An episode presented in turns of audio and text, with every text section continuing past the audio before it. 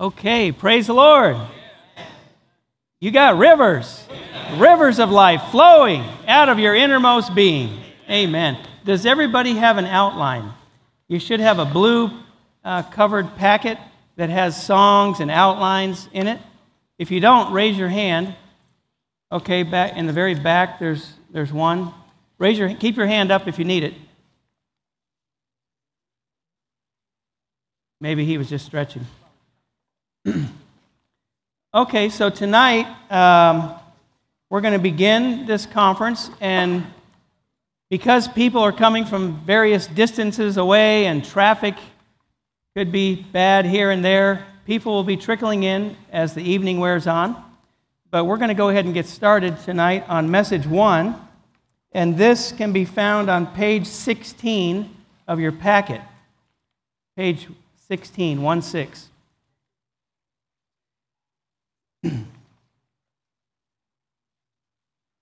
and, uh, and maybe before we actually start this message, how about we read the title of the entire conference, which is on the front of your packet? Let's read the title together. Go. Christ and the church revealed and experienced in Second Corinthians. Okay, how about brothers? Let's read it strongly.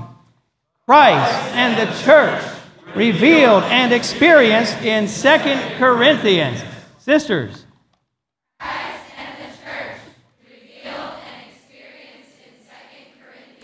What are you going to see tonight?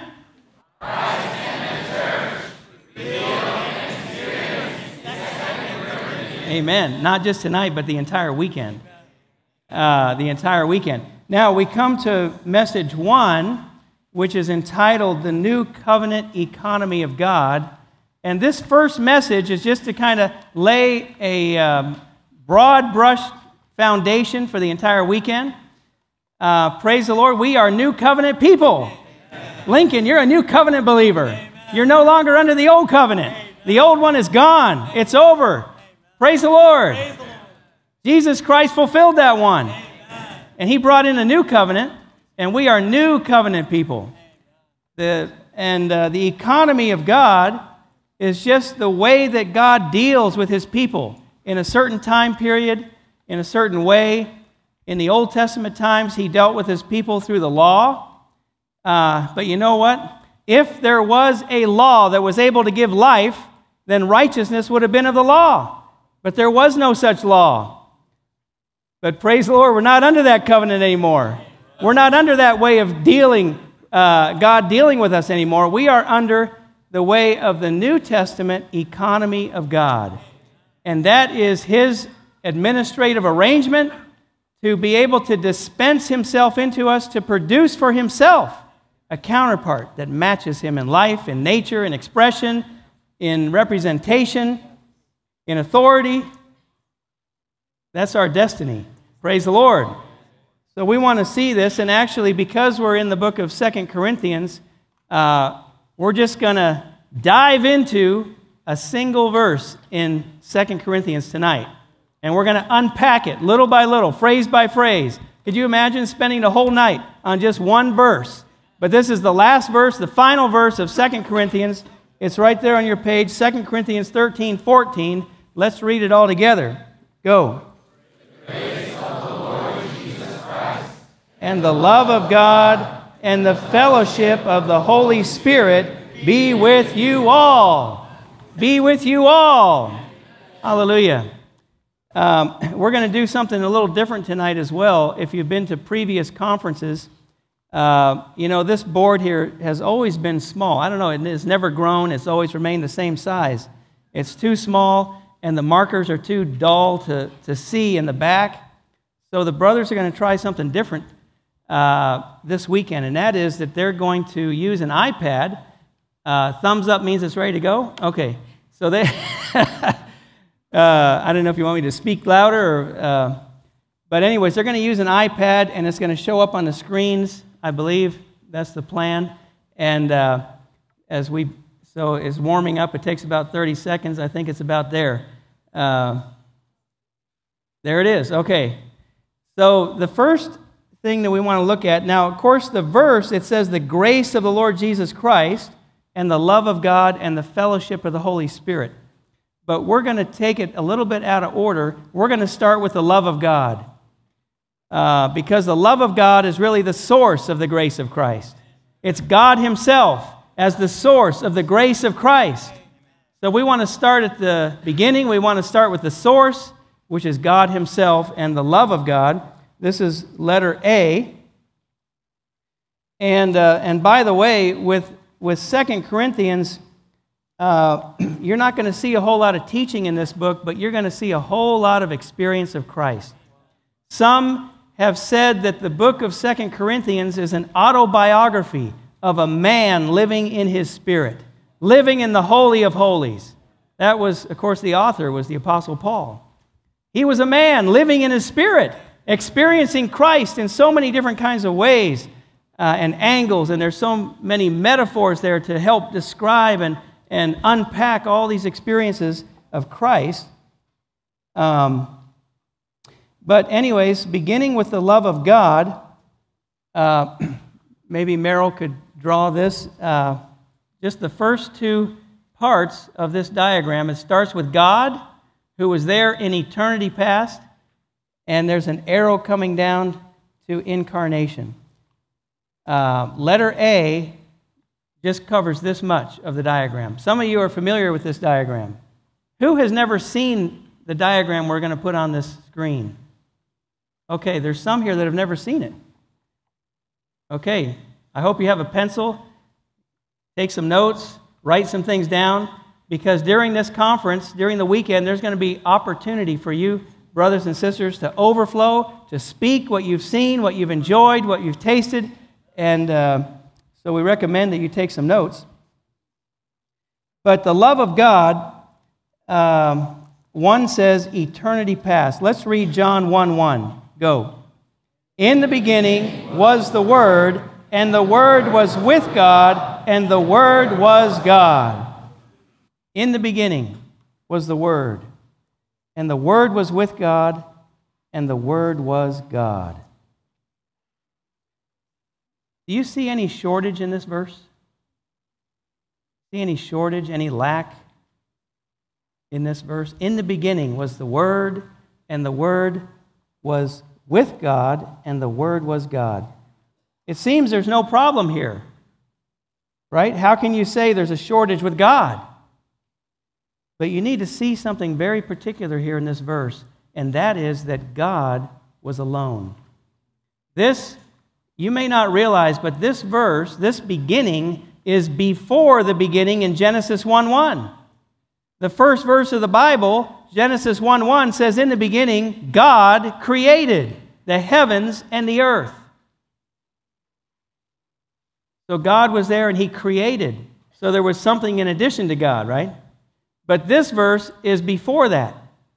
In the beginning, when there was only God and there was nothing else. Creation doesn't come in chapter 1 of John until verse 3 when it says, All things came into being through him. So this verse points us to eternity past, the beginning without beginning, the beginning before there ever was a beginning. That's eternity past when there was only God. And what you need to see here is that God was alone. God was alone. Um, well, I, I, need a couple helpers up here. Maybe, maybe you two brothers could come up here on the stage. Um,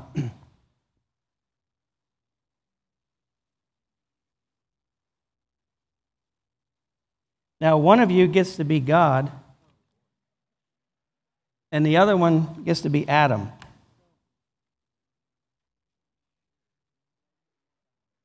Okay, Aiden is Adam and Isaac is God. Oh, by the way, this, this is a mirror. It's just a regular old mirror from Walmart. Nothing fancy, no tricks going on up here. Now, when God made Adam, you know, there in Genesis 2, it says he made Adam out of the dust of the ground and he breathed into his nostrils the breath of life, and man became a living soul. So here's God, and he's looking at the man that he had made. And it tells us in chapter 1 that when God made Adam, he said, Let us make man in, in our image, right? God made man in his image, in God's own image. So when God is looking at Adam, what image do you see? so let me ask you this then. In chapter 2, when God looks at this man and he says, It's not good for him to be alone. It's not good for. He's not talking about this man per se right here. He's talking about himself. It's not good for me to be alone. He was looking at a mirror image of himself. It's not good for him to be alone. God was alone, but he didn't want to be alone. You see that? Thank you, brothers. Um,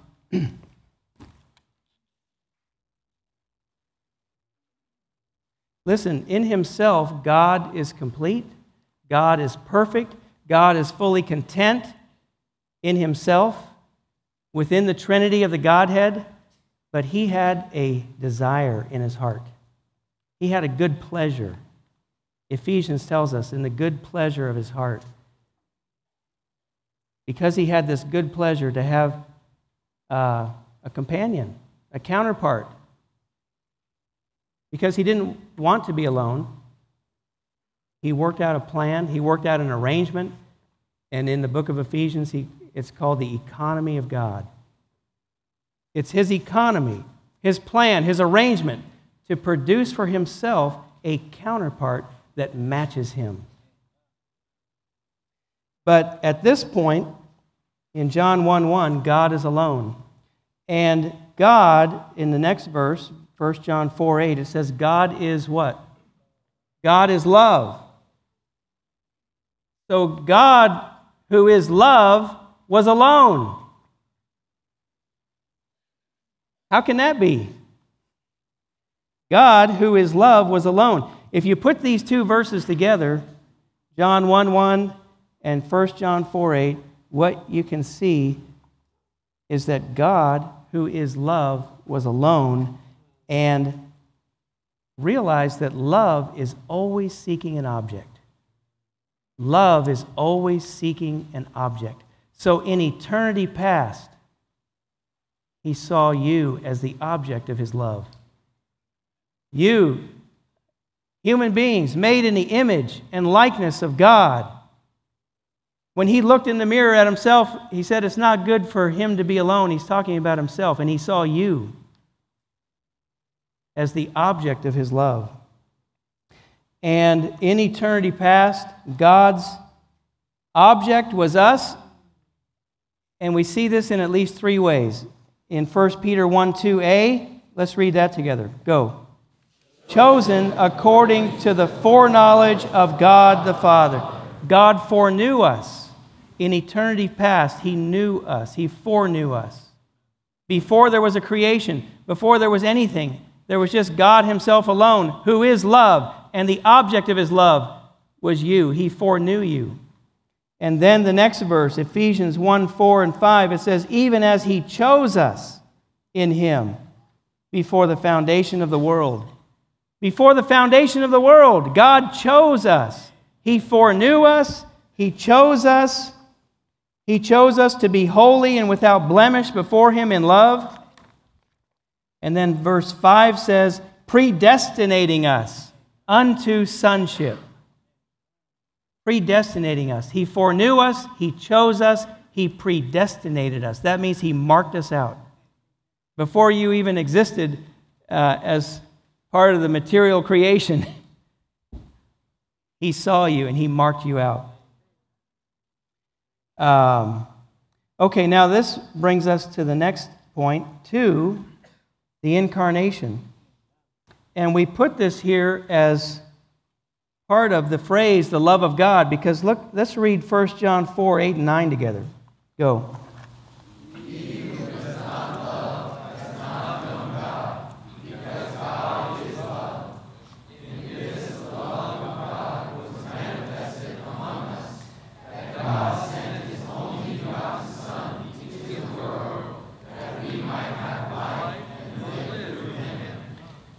In this, the love of God was manifested. That God sent his only begotten Son into the world that we might have life and live through him. So, the incarnation of Christ, which I think Merrill's going to write down next, is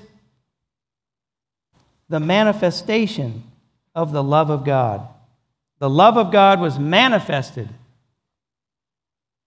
in that God sent his only begotten Son into the world.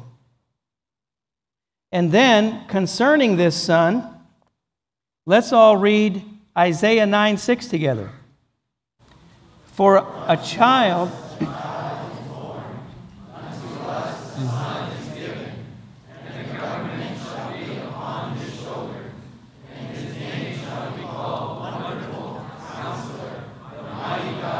the everlasting Father, the Prince of Peace. This child, this son, is called the mighty God, the eternal Father, the Prince of Peace. But look what it says it says, His name shall be called Wonderful. Wonderful. You know what that word means literally in the, in the Greek? It literally, or sorry, the Hebrew. This is from the Old Testament, Isaiah. It literally means incomprehensible. This one, this child born, this son given, who's called the eternal Father, the mighty God, the Prince of Peace, he is wonderful. He is incomprehensible. He, listen, he was a mingling of God and man a mingling of God and man. He was 100% God, he was 100% man. Incomprehensible. How can you even comprehend of that, right? But that's what he was. To the sinners and the tax collectors that he hung around with, they, they just thought he's just a man. They were comfortable to be with him, to eat with him, to talk with him. But the more they got to know him, the more they discovered there's something about this person incomprehensible. Who is this person? Who is this Jesus Christ? You know, as I mentioned earlier, his desire is that all of us would be part of his counterpart, right? Just part of him his expression, his representation, his duplication on the earth. Imagine, Lincoln, imagine you're sitting in class and the person sitting next to you doesn't even know that you are a mingling of God and man. You're just another student in the class, a handsome young man. Um, you're enjoying the professor's teaching. Um, Maybe you decide to study together with the person next to you. And, you know, maybe the first time you get together to study or play basketball together, I don't know what you all like to do, uh, he just thinks, oh, this is a, a cool kid, cool man. But the more he gets to know you, one day he's going to come up to you and he's going to say, Man, what makes you tick? Why are you different than everybody else?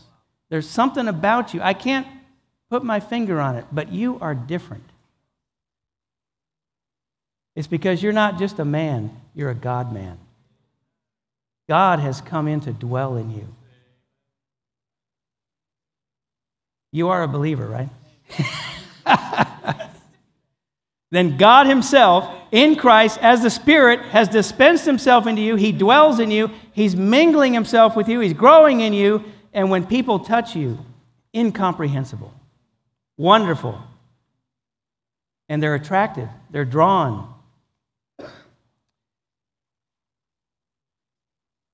The infinite God became a finite man.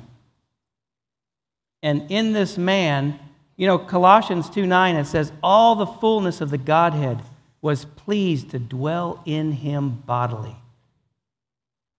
Incomprehensible all the fullness of the Godhead was dwelling in him bodily. Isaac, that is incomprehensible. Wonderful. That is wonderful. Then we go on to John 1:14. Let's read this together. Go.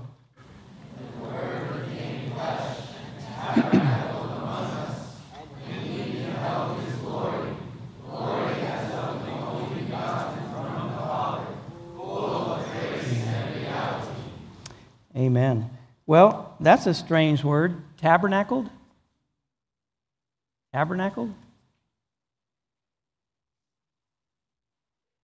What, what if you came home, Isaac, and you told your mom, oh, Aiden's going to come over and tabernacle with us?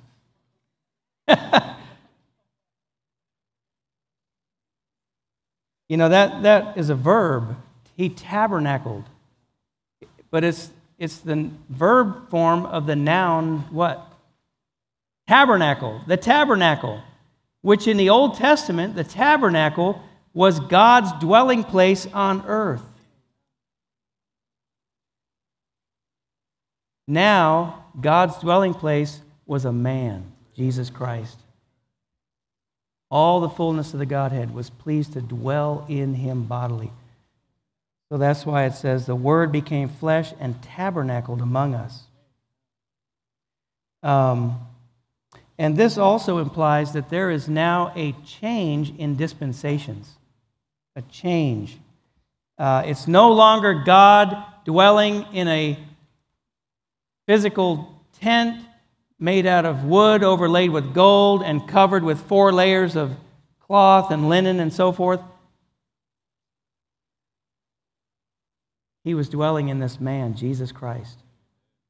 And Jesus Christ was God, was tabernacling among us.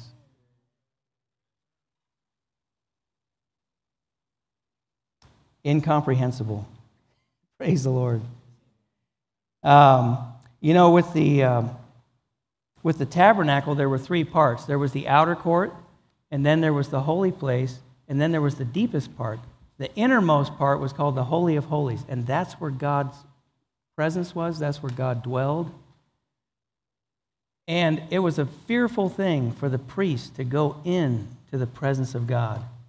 The, the high priest could go in once a year he had to wear some bells on the bottom of his garment that made some noise so that if he went in and he something wasn't proper, you know, he would be smitten down dead right there. And they had a rope tied around his foot so they could drag him out because nobody dared to go in to the presence of God. It was a fearful thing. But today, there's been a change in dispensation. God became a man. He tabernacled among us. He tabernacled. He became so approachable, so approachable that even the sinners and the tax collectors, you think they really knew they were approaching God when they were coming to this one? but this was the approachable God. This is the love of God so approachable. No more fear, but grace and reality. That's what the verse says grace and reality. Okay, now we'll come to the next part of the outline, point B the grace of the Lord Jesus Christ. And this part begins with the human living of Christ. So I don't know if, if Merrill's going to keep drawing up there, but uh, we want to write incarnation at the bottom of that line, and, or at least INC and then uh, we can just put HL on top of that horizontal line. That stands for human living. Jesus Christ lived 33 and a half years, and he did not bypass any step of human life. He didn't just suddenly appear as a 30 year old man and begin his ministry. No, he was conceived in the womb of Mary who was a descendant of Adam. Adam fell. Adam had the sin nature. Mary was a descendant of Adam, a sinner just like you and me. But the Holy Spirit overshadowed her and conceived in her womb. Even the angels didn't know what to call it. They said, The holy thing, which is conceived in you, will be called the Son of God. Of course, Jesus didn't have sin because his Father was God.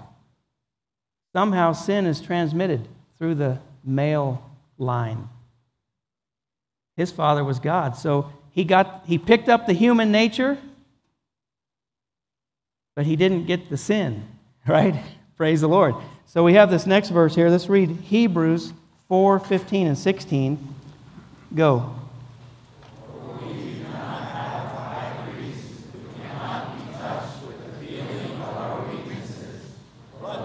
Who has been tempted in all respects like us, yet without sin. Let us therefore come forward with boldness to the throne of grace that we may receive mercy and find grace for timely help.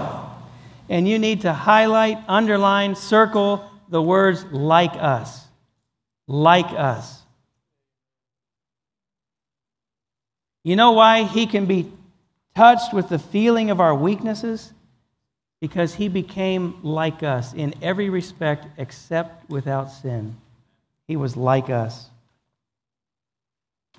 So not only did he become approachable, um, but in his human living, there was a total identification with you and me, a total identification, a total involvement with man. So that whatever situation you're going through, Whatever circumstance you find yourself in, He knows what it's like. He was totally involved with the human life and the human nature. He was like us. And He knows what you're going through, and that means He has the ability to supply you with grace and meet your need. And we can come forward with boldness to the throne of grace that we may receive mercy and find grace for timely help. Um, anyways, it's marvelous that verse 16 follows verse 15. He's like us, so now we can come forward with boldness. And like I mentioned, he didn't bypass any steps, he didn't take any shortcuts. Um, if you look at these next two verses in Matthew, you can see that he he had four brothers and at least two sisters. He had siblings. Do you have any siblings, Isaac? You, yeah, I know who she is. Does she ever bother you? Does she ever cause you to lose your temper? Does she ever do things on purpose to try to get you to lose your temper?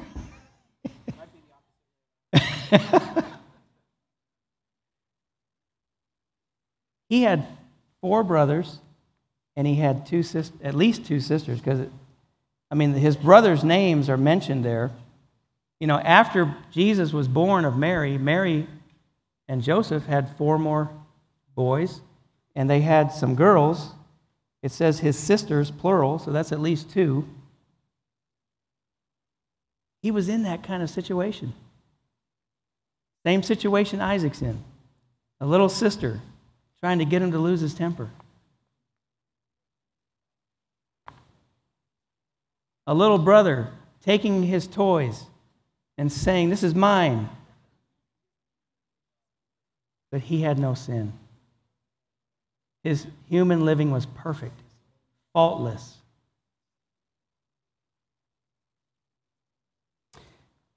Then he, as he was growing up, eventually he became a model for us. A model. Um, and the primary model that he left us was the model of a man living by another life. And I think that phrase is worth writing down. A man living by another life. Living by another life.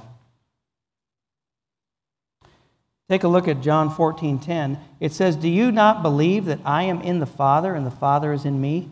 The words that I say to you, I do not speak from myself, but the Father who abides in me does his works. He was always living by another life, living by the Father's life. He could have done whatever he wanted to do, and it would have been perfect, it would have been sinless. But he chose not to. He chose to live by the Father's life. And carry out the Father's will and speak the Father's words, not his own. He denied himself and he lived by another life.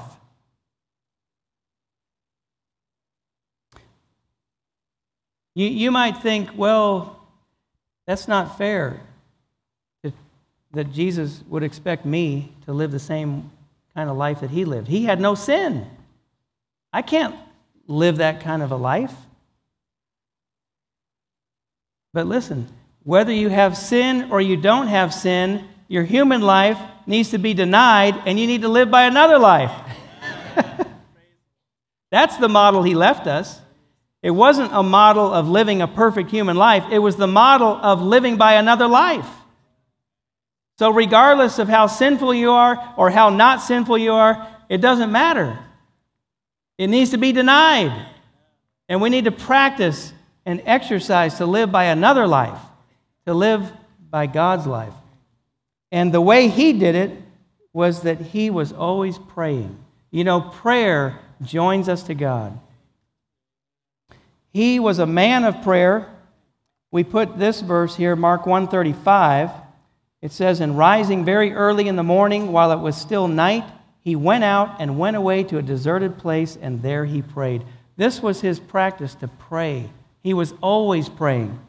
Um, you know, before every major thing that the Lord was about to do, he prayed. You take a look at the Gospel of Luke, which is the gospel that shows his fine humanity.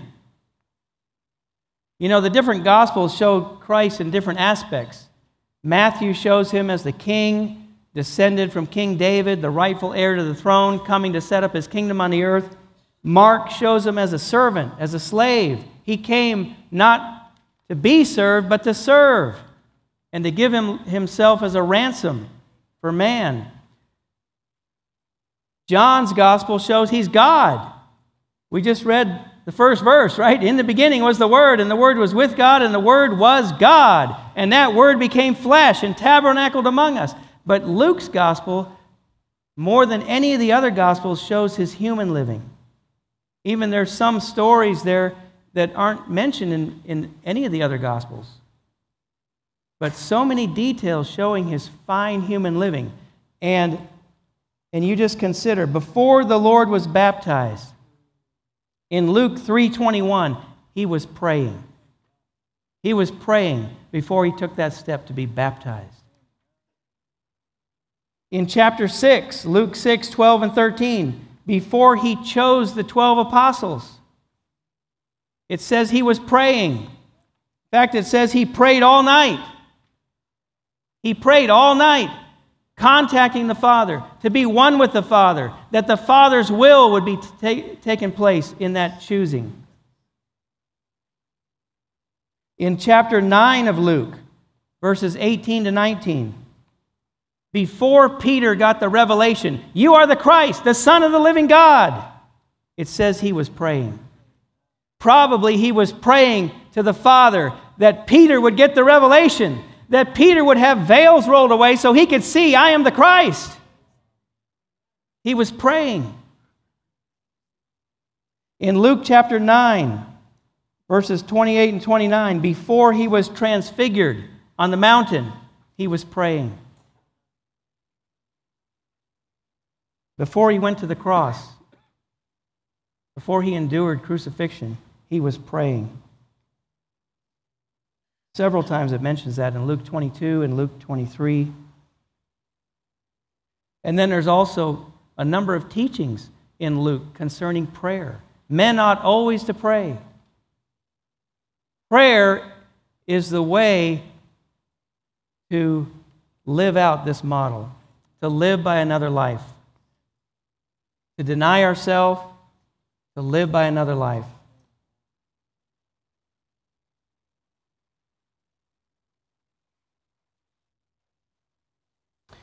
You know, toward the opposers, and the Lord had many opposers the Pharisees, the scribes, the leaders, the chief priests. He had a lot of opposers. Before his opposers, he was living by another life. You know, the opposers were grumbling at one point. They said, Doesn't this man know that the ones he's eating with are tax collectors and sinners? But Jesus, um, he stops and he answers by unveiling more of Christ and unveiling man's true condition. If people were grumbling about us, we might grumble back at them.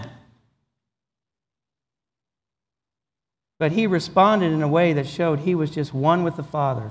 He was in fellowship, he was in constant fellowship with the Father. One, at one point, he is rebuking all the cities that had rejected him. And in the middle of that rebuking, he says, I extol you, Father. It's as if he was praying while he was rebuking. He was just one with the Father, carrying out the Father's will to rebuke these cities. I already mentioned that he prayed all night before he chose the 12 apostles, and surely he knew that Judas was the one who would betray him. But you never get the impression, you never pick up any flavor that Jesus treated Judas in a lesser way than any of the others. He treated him the same. If we knew that that one was going to betray us, for one thing, we, w- we surely wouldn't let him carry the money bag around. but he was the one that carried the money bag. But with Jesus, there was no bias. There was absolutely no bias. He was living by another life, he was just one with the Father. Okay, we have to move on to the next step in the process, and that is crucifixion. Let's all read John 129 together. Go.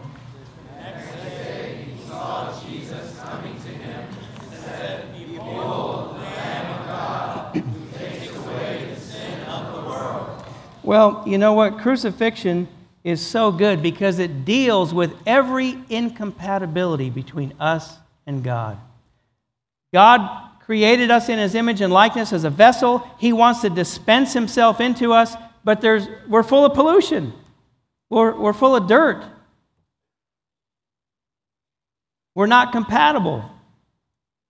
But the death of Christ on the cross, his crucifixion, deals with every incompatibility. It deals with sin, that's the sin nature. It deals with sins, those are the sinful deeds that are produced by the sin nature. It deals with the old man, it deals with the self, it deals with the world, it deals with death. It also deals with the source of all these incompatibilities, which is Satan himself. He's the source. And um, I think we all need to read Hebrews 2:14 together. Since therefore the children have shared in blood and flesh, he also himself in like manner partook of the same, that through death he might destroy him who has the might of death, that is the devil. He destroyed him. Praise the Lord. Look at this next verse. Listen, when David, who represents Christ, slew Goliath, all the Philistines fled. Look at this. Then David ran and stood beside the Philistine. That was their chief warrior. He was the giant, right? Goliath. And David had just slung a stone, hit him between the eyes, and he fell down. And he ran over and took his sword and cut his head off. And then look what it says. And when the Philistines saw that their mighty man was dead, they fled. Praise the Lord. The crucifixion of Christ, it deals with every incompatibility. Sin is no more. The world, self, the old man, the old creation, everything. It's been terminated, it's been destroyed by Christ on the cross. Okay, let's move on. Burial. Maybe you can draw a little tomb there, Merrill. Thank you. You know, you, you might think this is such a small point. Why would we, why would we even spend time on, on burial? Um, and that reminds me, uh, the slide will be coming up soon. Um, well, okay, look at this. In 1 Corinthians 15 4, it says, and that he was buried. So Paul here is telling the Corinthians, he says, I delivered to you, first of all, that which I also received that Jesus Christ died for our sins. And then this verse goes on, and that he was buried, and that he has been raised on the third day according to the scriptures. He specifically points out this matter. He was buried. He was buried. Lincoln, why is this so important? That he was buried. Well, okay, take a look at this next verse, John 19 40. It says, Therefore, they took the body of Jesus and bound it in linen cloths with the spices, as is the custom of the Jews for burying. Um, so when he was buried, there were some linen cloths and spices and so forth that were wrapping his body, and he was placed in a tomb. Now, look at the next in John 20. So Simon Peter, he came, he came to the tomb. You know, Mary first was the first one to, to discover the empty tomb, and she ran and told the brothers, and they ran to the tomb. And Simon Peter, it says, came following him. Um, he was following John, and he entered into the tomb, and he beheld the linen cloths lying there, and the handkerchief which had been over his head, not lying with the linen cloths, but folded up in one place apart. Okay, listen. When, when Jesus Christ went into the tomb, he went into that tomb with something of the old creation the linen cloths, the handkerchief. But when he came out of that tomb, all that of the old creation was left behind. It was left in the tomb. When Lazarus came out of the tomb, he came out with all the bandages and all the cloths wrapped around him still. Everything of the old creation came back out with him. But when Jesus came out of the tomb, everything of the old creation was left behind. Praise the Lord. Well, for Christ's burial, he entered a tomb. Where do we enter? You know, we have uh, we've been placed into Christ, and everything that he goes through, we also have gone through. We were crucified with Christ. Paul tells us that in Galatians 2:20. In Ephesians 2 it says we've been raised up together with Christ. We've been seated together with Christ in the heavenlies. What about our burial? Where are we buried? Well, listen, we are buried in baptism. Baptism is our burial. You may have received the life of God, the divine life. You got regenerated, you got born again, but you're still encased in the old creation. You can't get free. You want to live by another life, you want to live by the new life that you've received, but you can't do it. You're struggling in your Christian life. We need to be freed. Freed. So that we can rise up to walk in newness of life. You see, that's the, ver- the next verse. Let's read it together Romans 6 4. And then maybe the brothers could put that slide up on the screen. Go ahead with the verse. We have been buried therefore through baptism into his death, in order that Jesus Christ was raised from the dead through the glory of the Father, so we also might walk in newness of life. Did you realize that your baptism is a burial? It's a burial. We've been buried together with him through baptism into his death in order that just as Christ was raised from the dead through the glory of the Father, so also we might walk in newness of life. Well, I don't know if you can see this diagram. Oh, got a little pointer here. Praise the Lord. Thank you, brothers. Okay, that is a seed. Uh, this diagram is, is especially for Martin Fuller. Is he here? Amen. Brother Martin. He likes these kind of things. Okay, this is a little seed. Actually, there it is right there before it begins to sprout. Inside the seed, you can see it starting to emerge right here, is a baby plant. That is a brand new life. When you got born again, you received a brand new life.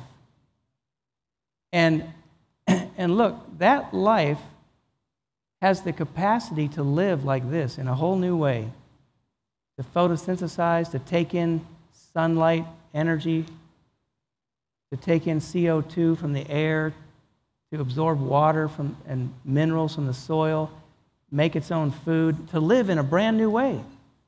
But right now, it's trapped inside this old seed coat.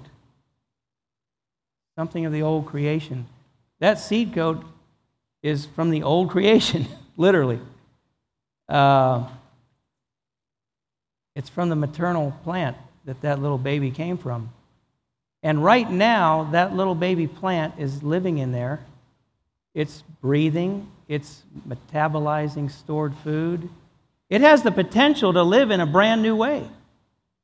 It has the potential, Tim Ooh, it, it has the potential to live like that, right there in a brand new way. But it's living in an old way here, metabolizing stored food. It needs to be buried.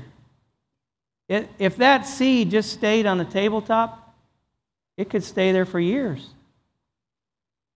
kind of in a hibernation state. Still alive. Yes, it has life, it has the new life, but it can't live in the new way. I shared, I might have shared this before. Some archaeologists found some grains of wheat in the pyramids in Egypt that they estimated to be 1,200 years old. And they buried some of them, and some of them actually sprouted, germinated. Still alive after 1,200 years. Can you imagine if you got regenerated five years ago? The life is in there, but it's just trapped. You're not able to live by that life. You're not able to express that life. You're trying hard to live the Christian life. It's not possible until you get buried. Buried together with Christ into his death through baptism. Then you will have a way to live a brand new life. Just like the verse says here. Let's read it again. Romans 6 4. Go. We have been buried, therefore, with him through baptism into his death, in order that just as Christ was raised from the dead through the glory of the Father, so also in newness of life. Walk in newness of life. Oh, we have a new life, Brother Chris. We want to walk in newness of life. Walk according to that life live a duplication of the life of Christ on the earth, expressing Him, representing Him, overflowing Him to the people around us so that He can be multiplied on this earth. Not possible until we get baptized. So we always encourage the young people who have received Christ to be baptized. To be baptized. Maybe you were baptized by your parents when you were eight weeks old, were you conscious of God at that time? Maybe you had an experience of baptism that you weren't really sure about because you just did it because everyone was doing it. If you have been stuck in your Christian life, you need to consider maybe you need to be buried that everything of the old creation be left behind in the tomb and you could come out. You know, when Jesus came out of the tomb, he didn't just explode out of the tomb, he took time to fold the linen cloths. Peter saw them there, folded up in the corner. We'll talk about that in a minute. Marvelous. Lincoln, it's incomprehensible. Wonderful. Amen. Okay, let's go on to four. Uh, resurrection. Acts 2.24. Go. Having loosed the pangs of death, since it was not possible for him to be held by it. Oh, it was not possible. Underline that, circle that. Not possible to be held by death. You know, up until this time, in the history of the planet Earth, up until this time, death had always won. Death was the winner. You know, they say cats have nine lives. Eventually, it's over, though, right? I've heard of some people that had two lives. They, they were clinically dead and then they got resuscitated. They came back to life. But eventually they died again and that was it. Death won. Death has always won.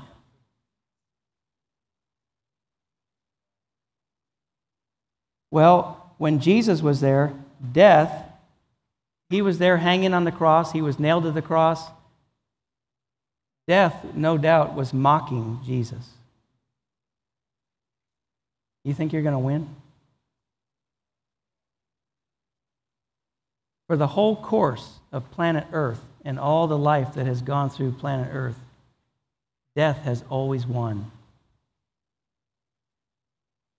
When the two disciples, who after the Lord's crucifixion, they were walking on the way to Emmaus, Hudson, you remember, they were sad. It specifically says there in Luke uh, 24. They were sad. You know why? They thought death won. They saw him crucified, they saw him bleeding, they saw him give up the spirit, breathe his last breath. But then the Lord joined them on that road and he started a conversation with them. They didn't know it was him. And then they convinced him to enter the house with them. And then he manifested himself. And they realized, he's alive. And then they ran and they told the others. They went all the way back to Jerusalem and they told the others. And you know what it says? It says the others didn't believe them. Why? Because death had always won.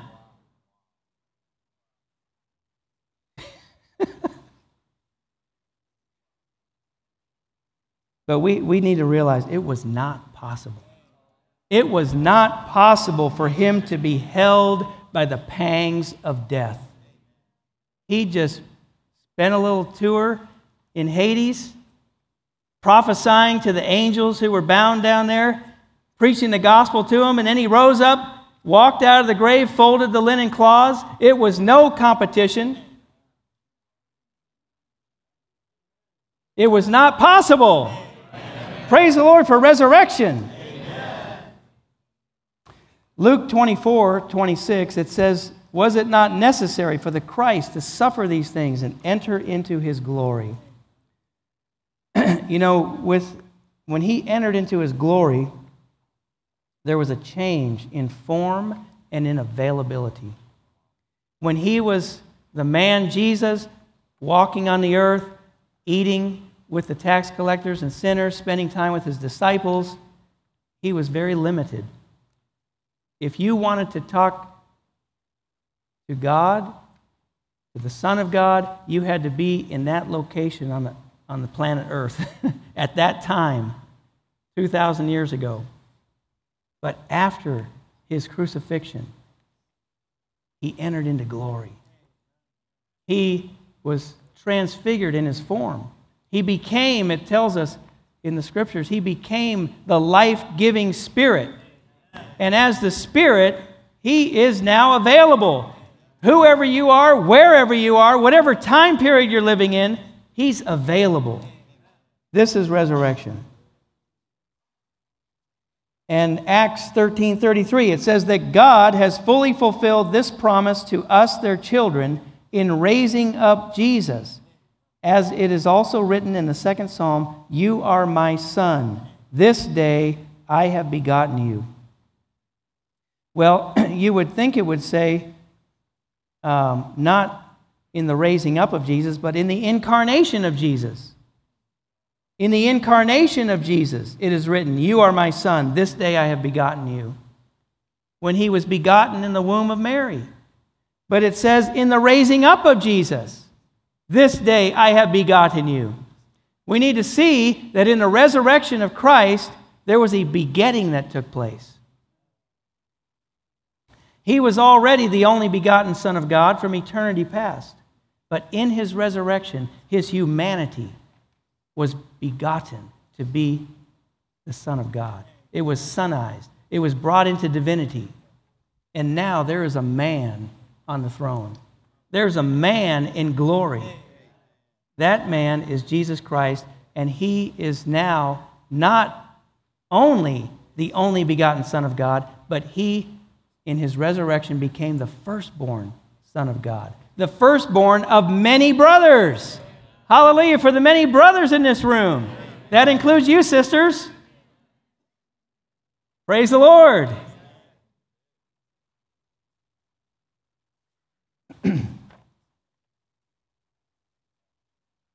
Okay, um, let's move on. We need to wrap up fairly quickly. Um, I already mentioned that verse, 1 Corinthians 15 45, that he became a life giving spirit. Let's read 1 Peter 1 3 together. Blessed be the God and Father of our Lord Jesus Christ, who, according to his great mercy, has regenerated us unto a living hope through the resurrection of Jesus Christ from the dead so when he resurrected, he became the firstborn of many brothers. And according to this verse, we all got regenerated. Isaac, you might think, wait a minute, I got regenerated seven years ago, or whenever it was, 10 years ago. But the Bible says we were regenerated through the resurrection of Jesus Christ. When he came up out of the tomb, he came up with his mystical body, which includes all the members. It's a fact that took place 2,000 years ago. Amen. Um, okay, now we have to move on. Let's take a look at number five. And this, uh, Merrill's going to draw uh, the last part of this diagram. Now remember, the first part God in eternity past, stepping out of eternity into time to become incarnated. This is the love of God. Then you have the grace of Christ, which includes his human living, his crucifixion, his burial, his resurrection, and his ascension. Now, uh, oh, actually, we're still on, we haven't talked about ascension yet. We need to talk about ascension. Um, this is still part of the grace of Christ. Look at this verse in Acts 1 9. it says, When he had said these things, while they were looking on, he was lifted up, and a cloud took him away from their sight. This was his public ascension. He ascended publicly before 500 witnesses. And he ascended up into the clouds. They, they all saw it. And in 236 of Acts, it says, Therefore, let all the house of Israel know assuredly that God has made him both Lord and Christ this Jesus whom you have crucified. He was made Lord and Christ. He was made Lord to possess all. He was made Christ, God's anointed, to carry out God's commission. This is the ascended Christ.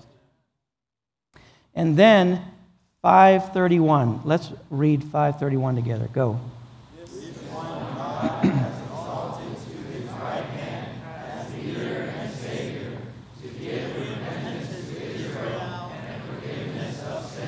Okay, in this verse, I want you to underline leader and underline Savior. He has been exalted to the right hand as leader and savior. and, you know, as the leader, this means that Christ is the ruler, he's overruling everything, and particularly everything in our environment.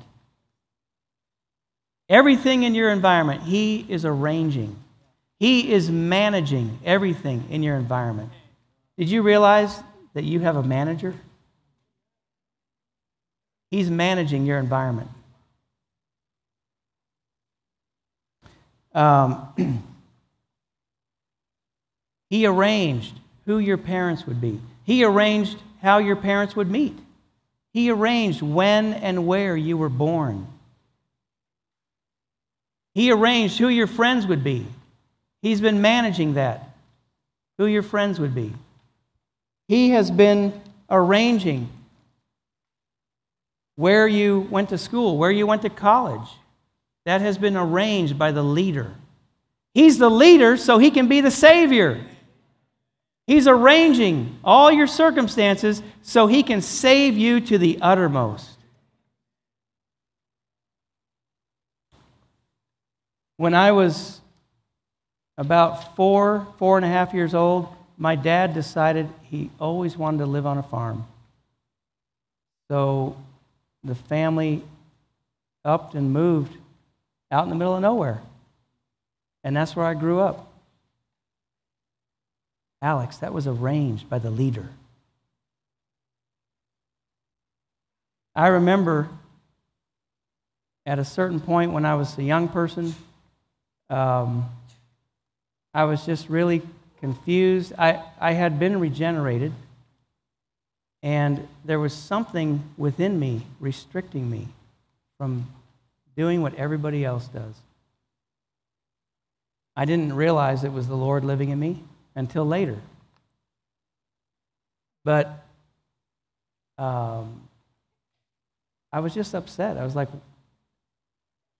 why can't I be like everyone else? And one night I was out in the field laying on top of a hay bale. We had these big round hay bales. And I was just looking up at the stars. I might have been 13 years old. And I was just crying out to God, why am I different? Why can my brother do this? And why my sister can do that? And I. And after a lengthy time of tears and crying to God, I just felt so peaceful inside. Like, it's going to be okay. Then a few years later, my mother was diagnosed with cancer when I was 17, and two years later, she died. Um, an environment that was arranged by the leader. You know, some people, when, that, when things like that happen, they get bitter. I got closer to God. It was arranged by the leader so he could save me to the uttermost. When I applied to graduate school, I applied to five schools. I, Texas was my last choice. I'm from Pennsylvania. I didn't have the grades to get into UT. I didn't have the GRE scores to get into UT. UT had the number one department of such and such in the country that I eventually entered. I applied to five schools, Alex.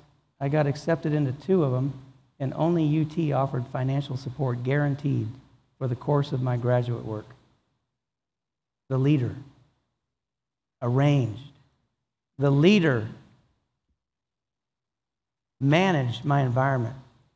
On my way to Texas, a year prior to that, I was in an internship in Florida. I became good friends with some of the interns. One in particular, I wanted to visit on my way to Texas. I drove. I drove to Florida, from Pennsylvania to Florida, to visit that friend and their family. Little did I know they were Pentecostals and they took me to a meeting. And then I got into a little argument with the pastor. about baptism. He said, You need to be baptized. I said, I've already been baptized. But the leader was in my spirit, managing, arranging who, would I, who I would meet, how I would get baptized. Eventually, I said, Well, because I thought they were going to say, You have to join my church. I said, Well, what if I stay where I'm at and I get baptized your way? They said, The Lord works in mysterious ways. I said, Well, all right, then let's do it your way. I thought they were going to sprinkle me in the back room. But you know what they did? They gave me a change of clothes and, and took me to the ocean and buried me. They buried me. I guess the seed's gone. And three days later, I met the brothers and sisters at UT Austin. You see, the leader. He's the leader so that he could be the Savior. He is arranging your environments, even all your disappointments. I know many of you have disappointments. You thought you were going to be going somewhere. I know one of my kids is very disappointed about where she ended up in college. She's not here tonight. But uh,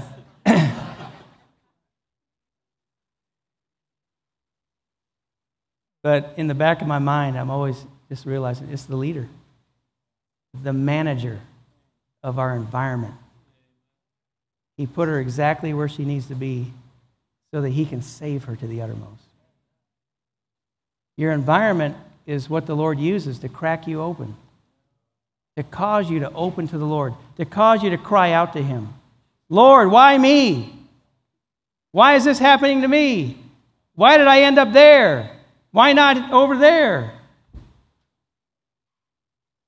The leader and Savior.